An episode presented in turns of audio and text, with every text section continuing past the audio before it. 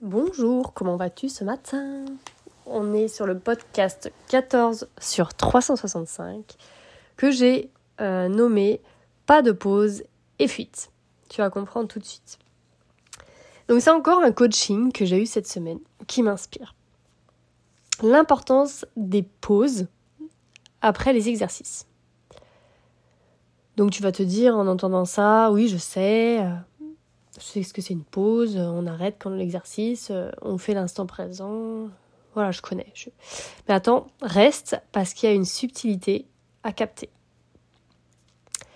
Donc j'étais en train de donner un cours, euh, donc c'est en ligne, hein, je fais que des cours en ligne. Je ne me déplace pas pour des cours parce que c'est exactement le même résultat et donc ça m'évite de perdre du temps sur la route, ça m'évite de perdre de l'argent dans l'essence, ça évite, euh, si c'est des gens qui se déplacent, qui perdent leur temps aussi. Donc en ligne, je me connecte, la personne se connecte et hop, on le fait euh, direct. Donc je ne fais que des coachings en ligne. Et donc on commence tranquillement. Et là, je me rends compte qu'il y a quelque chose qui va pas. Je me concentre alors du coup sur la propriétaire. Et là, je vois rien de spécial. Tout me paraît ok. Elle fait des pauses après les exos. Son timing euh, est plutôt bon ce qui est assez rare en général, en plus, euh, en tout cas dans le départ, quoi. Euh.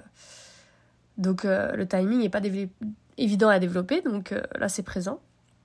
Alors du coup, je, décide de me focaliser sur le cheval. Et lui, bah voilà, il est, il est vraiment à chercher les exercices, il bouge ses focus et tout. Donc rien de particulier non plus du premier abord. Tout paraît ok. Donc là, du coup, je demande à la propriétaire, je lui dis, bon, fais cet exercice-là et fais une grande pause, une vraie pause. Donc tu sais, celle où vraiment tu te poses euh, pendant au moins une minute, tu fais plusieurs inspirations, expirations, tu es voilà, vraiment, vraiment posé, tu diffuses l'IP éventuellement ou pas. Hein. Mais bon, tu te relaxes vraiment profondément. Et c'est là que j'ai pu voir que son cheval ne se mettait pas en pause. Donc dans les petites pauses qui durent 5 secondes, ça se voyait pas trop. Donc même si j'avais déjà ressenti dès le début qu'il y a quelque chose qui allait pas, il y avait une partie, je pense, de mon cerveau qui avait vu et une partie qui n'avait pas vu. Voilà, c'était pas mis en conscience en tout cas, mais je sentais qu'il y avait quelque chose qui allait pas et qui était assez, assez fort. Donc là, je lui demande, je lui dis, euh, est-ce que tu peux refaire un exercice avec juste un début, une fin propre, quoi. Euh, donc sans milieu, hein, juste début, fin et avec une pause. Et euh, là, juste 5 secondes. Et là, c'est confirmé. Son cheval ne fait pas de pause. Donc en fait, il avait fait aucune pause depuis le début.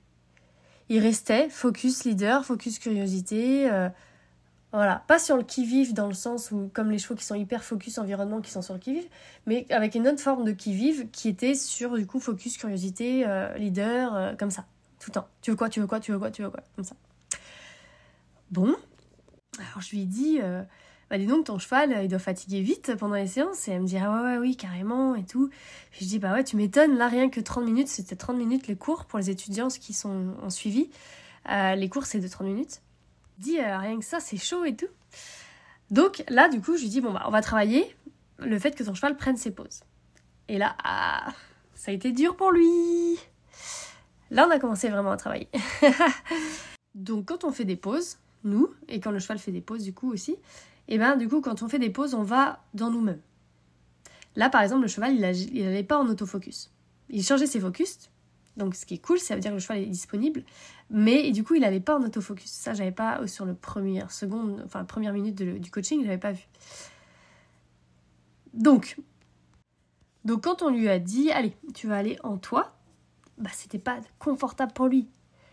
C'était pas confortable du tout pour nous non plus. On a commencé à bailler et la séance, du coup, s'est transformée en séance d'empathie. Donc si tu as entendu le podcast 13 d'hier sur l'empathie, tu vas comprendre, mais sinon je te conseille d'écouter euh, pour savoir de quoi je parle. Donc en allant dans son corps, il a arrêté de fuir ses sensations.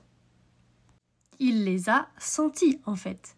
Parce que quand il était méga focus curiosité, là, ça le rendait confortable d'être focus curiosité, il pensait à autre chose, etc. Même si du coup ça le fatiguait. Et en plus, quand on est méga comme ça, focus curiosité, y a, bah c'est, le cheval est tout le temps, tout le temps dans la proposition, donc c'est fouillis, c'est pas propre le, le travail, euh, du coup, c'est pas propre, il n'y a pas un début propre, une, une fin propre. Voilà, comment on peut faire dans ces conditions pour amener vraiment de la, de la clarté en fait. Il était en mode non-stop. Donc quand on veut que le cheval cherche, c'est cool d'avoir un cheval qui cherche, mais quand on veut aussi qu'il se pose, c'est hyper important d'avoir un cheval qui se pose. C'est un équilibre en fait. Là, c'était déséquilibré. Donc autant pour lui que pour sa propriétaire, il était super important qu'on mette le doigt sur ce problème. Et donc t'imagines bien que pour toi, c'est la même chose. Avec toi-même, ça peut être pareil. Donc tu peux être même en ce moment même là en train de fuir des sensations corporelles dans ton corps car t'as peur ou que t'as pas envie d'aller voir et de les ressentir. Faire face en fait à tes sensations corporelles. Parce que tu vois, tu peux être. Euh, tu vois, euh, qu'est-ce qu'on peut faire pour éviter d'aller dans, dans, son corps? Bah, justement, à être sur son téléphone, à écouter des trucs, à prendre des trucs, euh, faire plein de choses, tu vois. Comment savoir si on évite, si on fuit? Bah, ça peut être justement, est-ce que tu as du mal à te poser? Est-ce que tu es toujours en train de faire mille et une choses? Est-ce que tu as l'impression de ne pas avoir du temps? Est-ce que c'est vraiment le cas ou est-ce que tu es en train de fuir quelque chose? Donc, on parlera dans ce podcast parce qu'il y a 365 épisodes, donc t'imagines bien qu'il y a plein de choses à raconter. On va voir comment faire pour diminuer les fuites du cheval, ses défenses, tu vois, parce que les chevaux, en fait, euh, il y a beaucoup, beaucoup de fuites. Et, euh, mais à quoi bon, au final, qu'on parle de tout ça, si toi-même, là, déjà, t'es déjà en train de fuir un grand nombre d'événements de ta vie ou euh, voilà, qui sont, qui sont dans ton corps, qui, qui ont été marqués dans ton corps, donc qui sont maintenant des sensations corporelles. Donc, si toi tu passes ta vie à fuir, donc tu n'es pas du tout leader et que tu passes ta vie à fuir, et eh ben comment veux-tu ensuite aider ton cheval à ne pas fuir? C'est ça qui est en fait un peu compliqué avec le savoir-être, c'est qu'on veut aider le cheval sur des trucs, mais en fait nous-mêmes on n'est pas capable de le faire. Donc là, va voir dans ton corps, maintenant fais l'instant présent, tu vas dans ton corps, tu, tu scannes ton corps, tu regardes dans ta euh, tu vois tu scannes ta tête ta gorge ton corps tes jambes etc tu vois tu vas dans ton corps et tu vas, tu vois si ça réveille des émotions ou pas. Si ça réveille des sensations corporelles ou si ça réveille aussi des sensations plus des émotions déjà.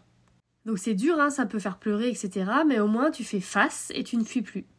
Et ta part de leader en toi, elle va pouvoir petit à petit s'installer. Belle journée et à demain